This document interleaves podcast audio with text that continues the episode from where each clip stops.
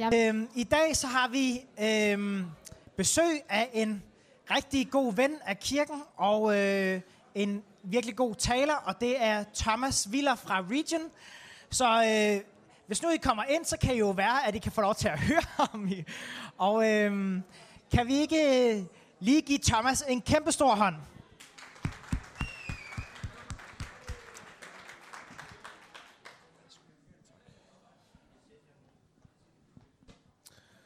God øh, formiddag. Tak. Yes, det er dejligt.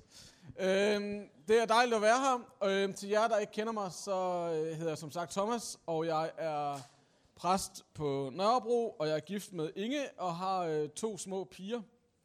Og øh, jeg er glad, øh, først vil jeg sige, at jeg elsker Vineyard, og jeg er rigtig, rigtig glad for at øh, være her i dag. Og øh, jeg har glædet mig rigtig meget til at skulle tale øh, til jer og mærke fællesskabet og mærke, hvad det er, I har gang i. Og øh, så da jeg forberedt mig her i ugen op til, så øh, har jeg forberedt en tale, og det, det var rigtig fint, og jeg var rigtig godt tilfreds i går e-, eftermiddags, da jeg gik. Og øh, så i går aftes, så kom jeg i tanke om, det er jo palmesøndag. Øh, og jeg har slet ikke noget om det der palmegrene og alt det, der har løjser med i øh, talen. Så nu har jeg inkorporeret det, og øh, så når jeg er færdig, så må I gerne lige komme og sige, om øh, var det lige lidt forsøgt en, øh, sådan, hvad skal man sige, sammenligning, eller, eller gav det mening. Øhm, og så dengang, da jeg så var her, så tænker jeg, shit mand, det er jo Vineyard, det er jo fuldstændig lige meget. Det er jo fuldstændig lige meget. De går ikke op i den slags. Øh, men der, hvor jeg kommer fra, så går man op i den slags, at det er palmesøndag. Og, øh, men, øh, men det er jo lige, men, nå, men nu er den her. Øh, men øh, det, som jeg gerne lige vil starte med, jeg vil gerne starte med at fortælle en historie. Øhm, og det er sådan, at jeg er super passioneret omkring cykelhjelme. Øhm, og øhm, det er fordi, for nogle år siden, så min kone og jeg, vi øh, sad og snakkede der ved morgenbordet, og så sagde Inge, ej, det er virkelig snart tid til, og, øh, at vi skal købe de der cykelhjelme. Vi lever jo af vores hoveder, og øh, når vi falder på cyklen på et eller andet tidspunkt, det gør man som regel i den københavnske trafik, så slår vi hovedet, og så, øh, så har vi ikke noget, der beskytter os. Og så sagde jeg, jeg har sådan et forhold til cykelhjelmet. Jeg er vokset op med, at det er kikset og cykle med cykelhjelm. Er der nogen, der har den? Har det, har det? Ja, det er der pænt mange, der har. Jeps. Og øh, så sker der så det om eftermiddagen, at hun ringer til mig og er sådan lidt i chok, fordi hun faktisk er blevet kørt ned af en bil, men hun har heldigvis kun slået armen. Øhm, så, så det tog vi som sådan et hint fra Gud om, at nu skal der simpelthen til at købe nogle cykelhjelm. Og så købte jeg en cykelhjelm. Og øh, jeg har det virkelig ambivalent med den. Øh, jeg, altid, når jeg sådan står af cyklen, så skal den også af, fordi jeg tænker, tænk nu, hvis der er nogen, der spotter mig.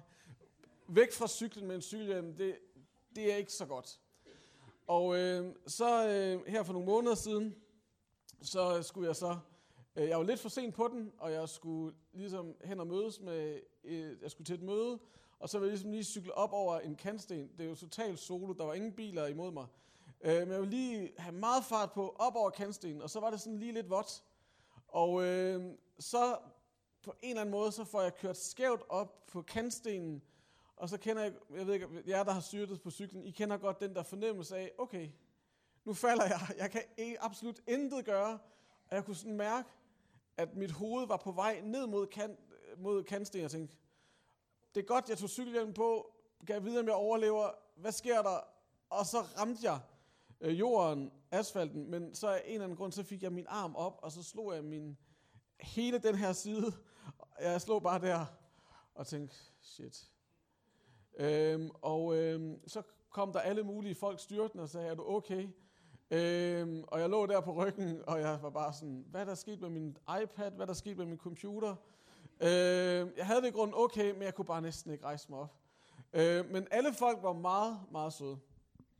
Øhm, så, så derfor, så er jeg meget, men heldigvis så havde jeg min cykelhjelm på, så jeg er i grunden meget, meget glad for min cykelhjelm. Men som sagt, jeg har det meget dårligt med at skulle af cyklen, og så samtidig have min cykelhjelm på. Fordi jeg tænker, når folk ser mig uden væk fra cyklen med cyklen på, så tænker de, okay, han er så kikset ham der. Hvorfor i alverden tager den ikke af, når han skal ind i Netto? Hvad sker der for ham? Han falder jo ikke i Netto. Øhm, og, øh, og så sker der så det her, Så sker der så det her den anden dag, som jo er meget, meget traumatisk for mig og mit selvværd, at øh, jeg står af cyklen, jeg skal aflevere min datter Selma i, i børnehaven, og jeg glemmer at tage min cykelhjelm af. Jeg har godt set, hvordan at alle fædre, mødre, der skal aflevere deres børn, de skal jo cykle igen lige om 5 minutter, men de tager altid deres cykelhjelm af, hænger den på cyklen, fordi de vil ikke ses inde i den børnehave med cykelhjelmen. Fordi så bliver man den mest ucool, uncool forældre i børnehaven. Og så sker der så det, at jeg glemmer det, og jeg tænker ikke over det. Jeg tænker bare, nu skal jeg aflevere hende der Selma, og jeg har min anden datter med, Elinor, hun skal ned i en anden vuggestue bagefter, så jeg er travlt, så jeg får ikke cykelhjelm af. Og øh, så træder jeg ind, og jeg godt, jeg mærker det ikke først, men så kan jeg ligesom se, at alle børnene sådan kigger op på mig. Og øh, min lille datter på et år, hun gør sådan der, og, øh, øh, og hun har cykelhjelm på. Altså det, det er okay med børnene, der har cykelhjelm på, men, men forældrene, og hun bliver ved med at gøre sådan der. Jeg tænker, hvad sker der? Så opdager jeg det. Jeg har cykelhjelmen på, og jeg står inde på stuen. Pædagogerne, to andre forældre, de kan se det. Jeg kan se det. Vi mærker det alle. Kender I det der med, at man lige sådan kigger på hinanden, man mærker, og så ved man bare, åh, oh, oh. De har, de har afsløret mig. Jeg er den mest uncool forældre i Spiretoppen, i Vandløse. Jeg, jeg kan ikke redde den til, hvis jeg tager cykelhjelmen af nu, så er det for sent. Kender I det? Og øh, så vælger jeg jo så, så har jeg så valgt fra nu af, nu er jeg ligesom afsløret, jeg kører med cykelhjelm. Øh, så nu har jeg besluttet, og jeg har gjort det de sidste to uger, jeg hver dag går jeg ind med den cykelhjelm på. Fordi det er jo sådan, jeg er. Jeg er en forælder, der kører med cykelhjelm. Hvorfor tage den af? Hvorfor, hvorfor spille det der spil med, at jeg skulle være cool og godt kan cykle uden cykelhjelm, for det kan jeg ikke. Jeg, skal, jeg har cykelhjelm på, så derfor, så hver gang jeg er sammen med Selma og Elinor og mine, mine døtre, så tager jeg den på alle steder. Øh, nu går vi i Netto, nu går vi i Føtex med cykelhjelm på, fordi hvorfor ikke bare spille den fuldt ud? Jeg er ikke særlig cool. Øh, jeg har cyklen på. Og øh, jeg ved godt, det er mærkeligt, men for mig har det virkelig været en overvindelse at skulle have cyklen på ind i Netto, men nu går det. Øh, og, øh, og grunden til, at jeg snakker om det her, det er fordi, at vi lever i en øh, verden og en kultur og et samfund, hvor at vi alle sammen gerne vil fremstå perfekte, som de mest cool, som dem, der har styr på livet. Og øh, som regel, så ved vi godt alle sammen, os der sidder her, at vi har ikke altid styr på livet. Vi har ikke kontrol over alle ting. Der er faktisk tidspunkter, hvor at tingene smuldrer, og hvor at vi ikke er særlig cool. Men det værste i vores kultur og den verden, vi er en del af, det er at blive afsløret. Det værste, det, der kan ske for os i den verden, som vi nu færdes i, det er, hvis vi nu bliver afsløret og folk finder ud af, hvem vi virkelig er. For mange af os, så er det den allerstørste frygt. Og det er i grunden mærkværdigt, fordi det, jeg skal tale om i dag, det er, at Gud, han kan kun og vil kun bruge os, når vi tør stå ved, hvem vi virkelig er. Det er først, når vi tør afsløre os selv over for os selv, over for Gud, over for hinanden. Det er lige præcis der, at Gud kan begynde at bruge os. Det er lige præcis der, han tager fat i os og begynder at gøre det igennem os, som han har kaldet os til. Og øh, alle jer, der sidder her, I er helt fantastiske skabt. Og mit udgangspunkt for at tale til jer, det er, at jeg tror, at det, der sker i København Vineyard, det, der sker lige nu, der kan komme til at ske endnu mere. I har kun set begyndelsen af det, som Gud vil gøre igennem det her fællesskab. Men det, der ofte sker med os, det er, at vi faktisk ikke får brugt, at Gud ikke får lov til at gøre alt det, han kan igennem os. At Gud han kan få lov til at gøre endnu mere igennem jer, end det, som I allerede ser.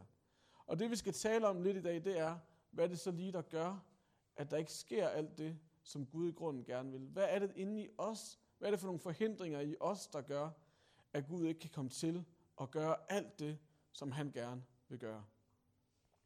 Og øh, det er det, jeg skal prøve at, at tale om, og vi skal prøve at, at, at, se på øh, i dag.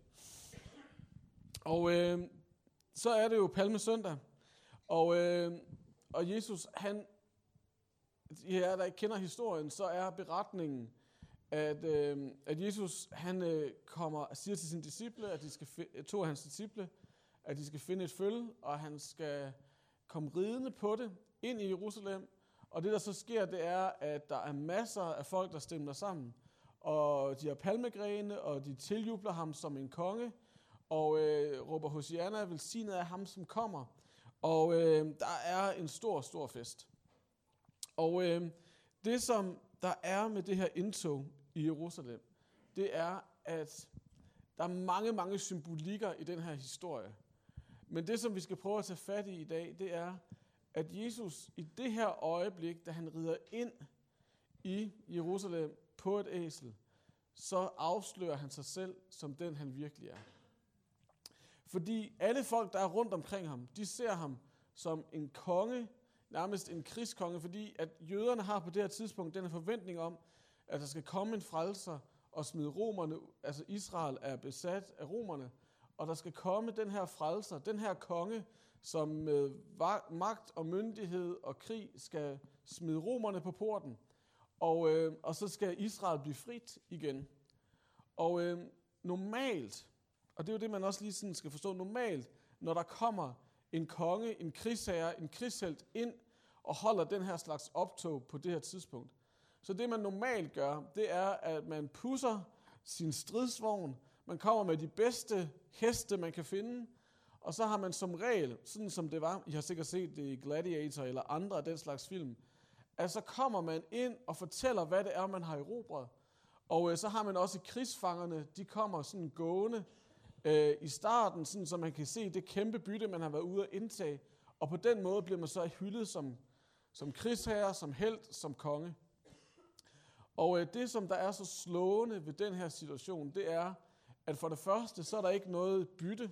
Der er ikke nogen fanger, man har taget. Der er ikke nogen, altså, man har ikke på den måde øh, noget sådan bytte, man kan vise, hvor meget man nu har erobret. Og man kommer ikke med en flot stridsvogn, man kommer ikke med nogle flotte heste. Jesus han kommer på et æsel. Jesus han kommer som en helt anden slags konge. Han kommer på et øh, dyr, som i jødernes øh, historie dels har været symbolet på ydmyghed, på den, den ydmyge tjener, der kommer på et æsel. Godt nok er der en profeti om, at Messias skal komme på et æsel. Men det, som dyret i grunden symboliserer i hele, hvad skal man sige, jødernes historie, det er ydmyghed, det er fattigdom, det er noget helt andet end den konge, som, øh, som de i grunden forventer, der skal komme. Så Jesus han kommer med et helt andet rige. Han kommer med et helt andet budskab. Og for Jesus tænker jeg, at det her må være et meget, meget sårbart øjeblik. Fordi at folket forventer en krigskonge, en, en konge, der regerer ved magt og med kraft, og nu kommer han på et æsel, og han bliver afsløret som den, han i grunden er. Han er frelseren, men han er en helt anden slags frelser, end den, som de havde forventet. Og så når vi så følger resten af den uge, der nu kommer, øh, den stille uge og skal torsdag og langfredag, så ser vi, at der sker noget med Jesus. Fordi på et tidspunkt, da Jesus han hænger på korset, så råber han, min Gud, min Gud, hvorfor har du forladt mig? Min Gud, min Gud, hvorfor har du forladt mig? Og det råb, der kommer på korset der, det er, hvad skal man sige, der viser han, hvem han også er. Han er selvfølgelig 100% Gud, men han er også 100% menneske. Han, lige præcis i det øjeblik viser han os, hvordan det er at være allermest sårbar. Gud har forladt ham. Det rige, som han var ved at skulle forkynde en uge, for en uge siden. Alle de hjælpere, han havde, alle de, de fans, han havde, alle dem, som var omkring ham, de havde forladt ham. Nu var han helt alene. Der var ingenting. Og så hænger han der, og der er ingen omkring ham. Og det, som jeg synes er det mest kraftfulde ved påskehistorien, det er, at det er lige præcis der, hvor han indrømmer, hvordan han virkelig har det. Det er lige præcis der, hvor han sætter ord på, hvad det er, der sker inden i ham. Det er lige præcis det, der bliver fødestedet. Det er lige præcis det, der bliver udgangspunktet for opstandelse, kraft og liv og fuldstændig noget vidunderligt øh, fantastisk. Og, øh, og det, som vi bliver udfordret til i dag, det er at ture stå ved, hvem vi er. Det er det, historien om Palmesøndag og særlig langfredag fortæller os. At vi tør stå ved vores sårbarhed. At vi tør stå fast ved, at vi ikke har alt på plads. At alt, alt, alt ikke er super cool i vores liv. Og vi har på en eller anden måde blevet lært, at vi skal helst vise andre, at vi har styr på alt. Vi er, vi er blevet lært i den verden, vi nu lever i, at alt hos os skal helst være perfekt. Og når tingene ikke er perfekte i vores liv, så kan vi ikke gøre det, som vi i grunden er kaldet til at gøre. Det er først, når tingene er helt perfekte omkring os og i os, at vi virkelig kan bruges, og at vi virkelig kan gøre det, som vi drømmer om. Det er først, når alt er perfekt, at vi virkelig kan bruges. Og, øh, og det, er, det gør så også, at nogle af os i hvert fald vågner op ofte, hver morgen måske. Måske har jeg det ikke helt ligesom mig, men nu kan jeg så fortælle, hvordan det er som mig.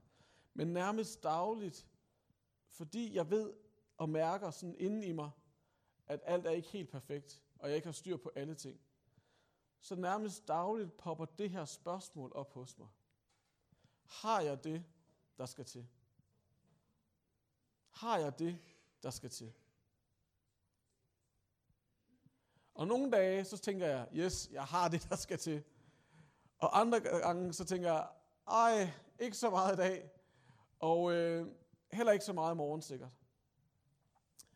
Og det er, fordi vi på en eller anden måde er, har skabt en kultur i vores øh, verden om, at tingene skal være perfekte, før vi kan have det, der skal til. Og, øh, og det betyder, at mange af os, og sikkert ikke her i Vineyard, men så kan jeg jo tage prædiken med til min egen kirke. Øh, men det betyder, at mange af os, vi har den her fornemmelse af, at tingene aldrig er helt nok. Det er som om, der er aldrig helt, vi er aldrig sådan nok perfekte. Eller vi er aldrig, vi har aldrig nok penge. Eller vi er aldrig helt smukke nok. Eller vi er aldrig helt intelligente nok. Eller vi er aldrig helt den karriere, som vi synes, vi skulle have. Eller vi beder aldrig helt nok. Eller vi læser ikke Bibelen nok, og vi er ikke lige så dygtige som Martin, eller vi er ikke lige så, så lækre som Thomas, der står og taler. Eller, det, er så, det bliver aldrig sådan helt nok for os. Og den der fornemmelse af, at det ikke er helt nok, det gør, det som det virkelig gør ved os, det er, at vi aldrig helt tør så at træde ud og tage en chance. Vi tør aldrig helt at træde derud, hvor tingene faktisk kan komme til at forandre sig. At der, hvor at vi som kristne og som kirke er kaldet til at gøre en forskel i en verden omkring os. Vi tør aldrig helt at træde derud, hvor vi rent faktisk kan forandre verden. Fordi vi ikke synes, vi er nok. Vi er bange for, at vi ikke er værdige nok. Vi er bange for, at vi ikke har kompetencerne. Vi er bange for, at Gud han svigter. Fordi vi ikke synes, at vi selv er nok. Og det er den største årsag, tror jeg, til, at Vineyard kun gør noget af det, som Vineyard kan. Fordi hvis vi alle sammen troede og mærkede og erfarede, at vi var værdige nok, hvis vi alle sammen vidste, at vi havde det, der skulle til, så ville vi komme til at kunne gøre endnu mere, end det, der allerede sker. At det, det du ser, eller jeg, jeg vil sige det på den her måde. Det bedste billede, jeg lige har i øjeblikket, det er, at jeg Jeg har lige læst en bog af sådan en, en sindssyg Navy SEAL fra USA. Og han er syg i bæret. Øhm, men han, hans, hans pointe i den her bog, det er, det er, at når vores hjerne fortæller os, at vi gør nok, og vi ikke kan have mere på vores tallerken, så siger han, så, når I, så, så, så er hans pointe, vi når, altså, det, så har vi gjort 40% af det, vi kan. Altså, han er, for ham er det meget sådan omkring det fysiske. Men jeg er virkelig sådan blevet sådan, at når jeg tænker, ej, nu orker jeg ikke mere. Nu er det eneste, jeg orker, det er at se Netflix og bare være lidt øh, selvmedlidende, og min kone, hun er på natarbejde, og jeg har børnene, og alt, og jeg kan nok ikke mere. Øh, så siger han, Nå, men du har, du, kun nået, du har kun nået 40% af det, du kan. Og så ved jeg godt, der er mange af jer, der tænker, jamen du kender slet ikke mit liv. Du ved slet ikke, hvad der foregår i mit liv. Og det er rigtigt. Men, øh, men tænk nu, hvis han har ret. Tænk nu, hvis der er meget mere. Tænk nu, hvis vi kun har gang i 40% af det, som Gud i grunden kan gøre. Gud er jo langt større end dine problemer. Gud er jo langt større end dine bekymringer. Og Gud har givet dig langt mere styrke, end du overhovedet forstår. Men det starter faktisk med, at du erkender, at du er svag, og du ikke har alt det, der skal til. Jeg ved godt, det er totalt sådan modintuitivt i forhold til alt andet. Fordi vi skal jo helst kunne sige, at jeg har styrke og kraft og mod og alt det, der skal til for at kunne lykkes. Men det, som Palmesøndag og Langfredag viser os, det er, at det er, når vi tør stå ved, at vi er sårbare. At det er, når vi tør stå ved, at alle har forladt os. Det er, når vi tør stå ved det, der faktisk gør ondt i os. At når vi tør stå fast og omfavne det, så er det faktisk lige præcis der, at Gud begynder at komme og gøre det, som kun Gud kan gøre. Så lige præcis der, vi kan begynde at være til forandring i den verden, vi er en del af. Så er det der, vi kan begynde at få mod og styrke til at gøre det, som Gud har skabt os til. Nemlig at forandre den her verden, være med til at skabe et bedre sted og fortælle om hans godhed til mennesker. Og for at det her ikke skal blive sådan total uden bibelreferencer. Jeg skal sige, at jeg er uddannet sociolog, så det betyder, at alt handler om kultur for mig. Ikke? Og så til sidst, så når jeg, hvad er det nu lige Bibelen siger også? Øhm, hvad hedder det? Men, men Bibelen er jo faktisk en god bog også. Øhm, og øh, der er jo skrevet fantastisk, der er ting der, som vi simpelthen, som, som, som, hvor at Bibelen forsøger at lære os noget. Og, øh, og det som, det vers, som jeg faktisk gerne vil trække frem, hvor, som jeg tror er en af nøglerne til, at, at vi kan stå ved faktisk, at vi ikke er perfekte. At vi kan stå ved, at selvom vi ikke er perfekte, så har Gud så meget, han ønsker at gøre med os. Det er fra Jakobs brev, øh, kapitel 5 og vers 16. Og Jakob han skriver sådan her. Bekend derfor jeres sønder for hinanden, og bed for hinanden, så I kan blive helbredt. Troens bøn kan udrette store mirakler. Så det, som Jakob han i grunden siger, det er, når vi tør bekende over for hinanden, at jeg er ikke perfekt.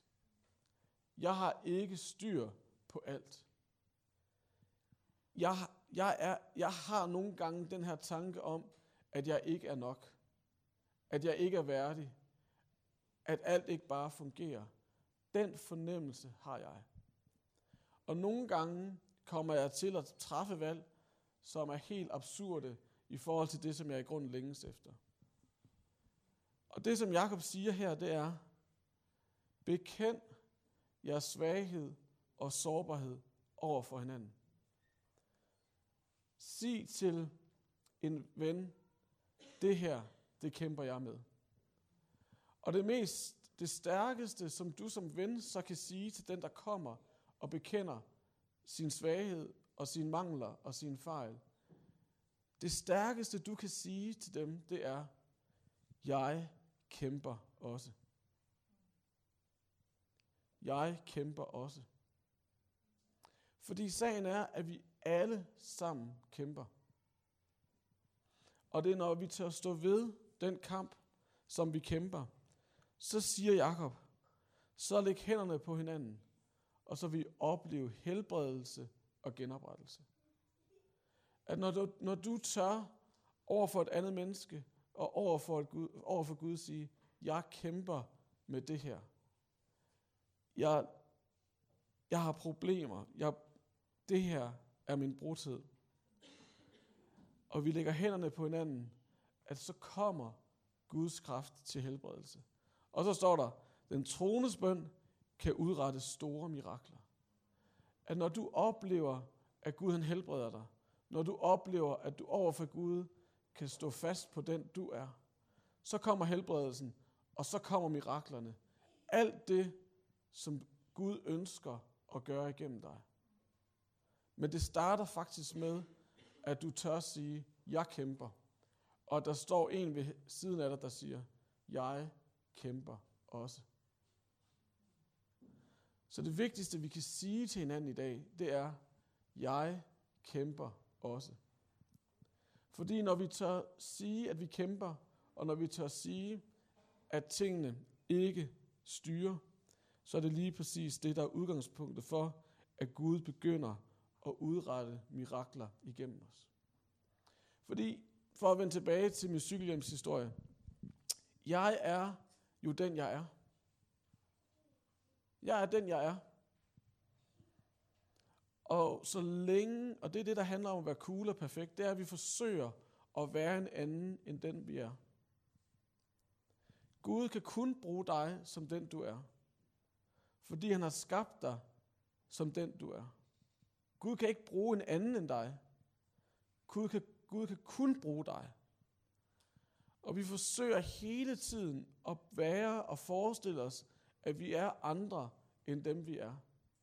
Så forsøger vi at vise sådan et falsk billede til omverdenen og til os selv af, hvem vi er. Fordi vi tænker, det er så vigtigt, hvad andre tænker om os.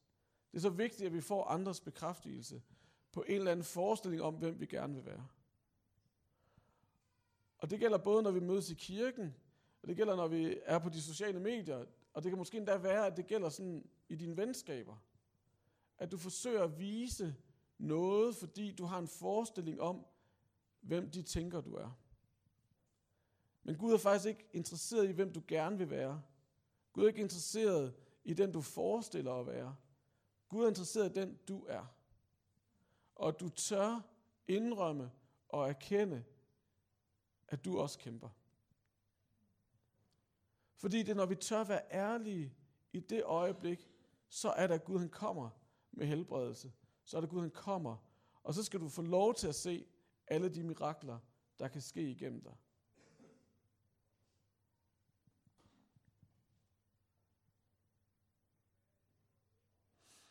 Og hvis du så tænker, det er ja, og det her det er sådan min afslutning, hvis du så tænker, ja ja, det er fint, men altså, men Gud han, øh, Gud han kan alligevel ikke bruge mig. Fordi så viser jeg jo bare, hvor svag jeg i grunden er. Så kan Gud alligevel ikke bruge mig. Det er jo... Så vil jeg bare lige minde dig om nogle forskellige folk fra den der bog, der hedder Bibelen.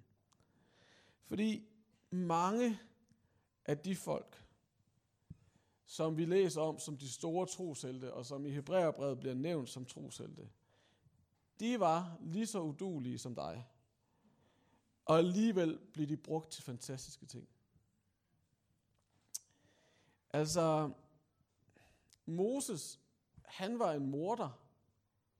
Han slog folk ihjel for et godt ord. Abraham, han var vel... Øh, han havde en del problemer. Han havde, han havde masser af ting, han godt kunne have gjort bedre.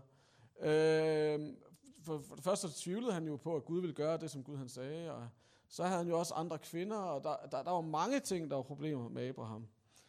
Øh, David han misbrugte sin magt ved at sende en mand i krig, så han selv kunne få den kvinde, han synes var lækker. Øh, Paulus han startede som terrorist dybest set ved at slå kristne ihjel og forfølge kristne. Peter benægtede, at han nogensinde havde kendt Jesus. Jonas han ønskede bare ikke at adlyde Gud. Jakob, han snød sin bror og sin far. Så hvis du føler, at du ikke rigtig dur til noget, hvis du føler, at du alligevel er svag, så er du i det helt rette selskab. Så prøv lige at, øh, prøv lige at klappe din sidemand og, øh, på skulderen og så sige, hvis du føler dig udulig, udulig, udulig, så er du kommet til det helt rette, rette sted.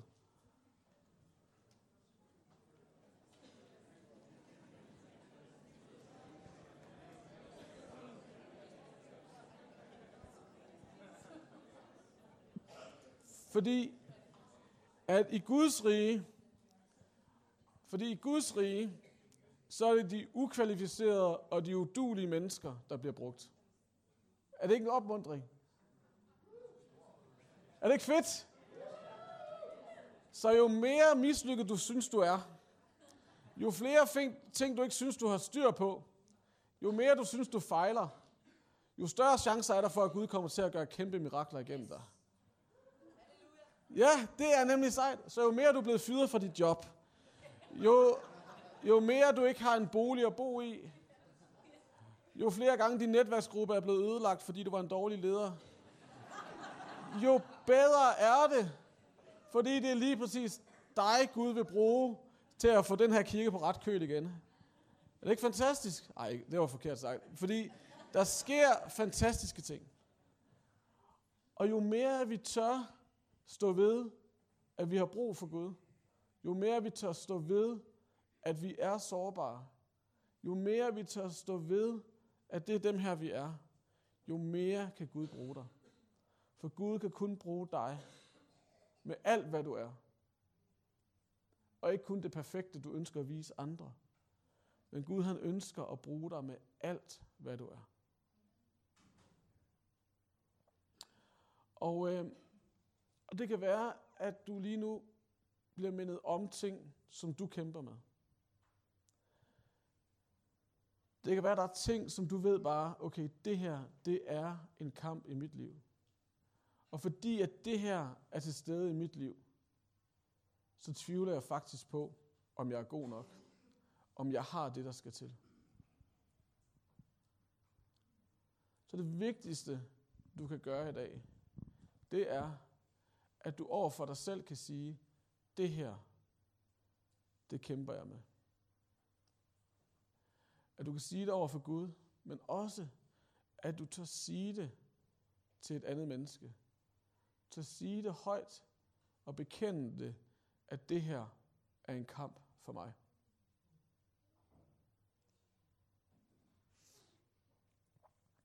Og øh, jeg kan bare dele her de sidste to minutter, jeg har, at det, som for mig personligt, der er den aller, aller største kamp, og der, hvor at jeg er allermest, hvad skal man sige, kæmpende, det er faktisk i forhold til, om folk kan lide mig.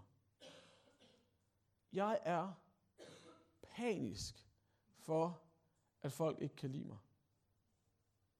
Og hver gang der så er nogen, der går væk, eller nogen, der på en eller anden måde giver udtryk for, at de ikke kan lide mig, så bliver jeg vildt meget i tvivl, om jeg har det, der skal til. Så hver gang der kun er to likes på mit Instagram, det må jeg forresten gerne følge, fordi det er vigtigt for mig. Øh, hvad hedder det? Så hver gang, at der er nogen, der på en eller anden måde viser en eller anden ting, hvor de ikke kan lide mig, så, så kan jeg gå lidt i panik. Og det, som jeg har oplevet og oplever, at Gud gør i øjeblikket i mit liv, det er, at Gud forsøger at sige, du er elsket nok allerede. Der er allerede en, der kan lide dig nok, til at du er god nok. Og jeg ved ikke, hvad det... Og jeg kan mærke, at når jeg siger det her med, at det faktisk er det, jeg kæmper med, så kan jeg mærke, det gør et eller andet... Du ved, jeg kan mærke, uha, kan jeg vide, hvad folk så tænker om mig nu? Men vi har brug for at ture og sige det, vi kæmper med. Og jeg ved ikke, hvad det er, du kæmper med. Hvad det er, du har brug for at få sat ord på, for at du kan stå ved den, du er. Men du har brug for at kunne stå ved den, du er, for at du kan blive helbredt. Men den her verden har så sandelig også brug for, at du tør stå ved den, du er. Fordi den her verden har brug for, at Gud får lov til at gøre mirakler igennem dig.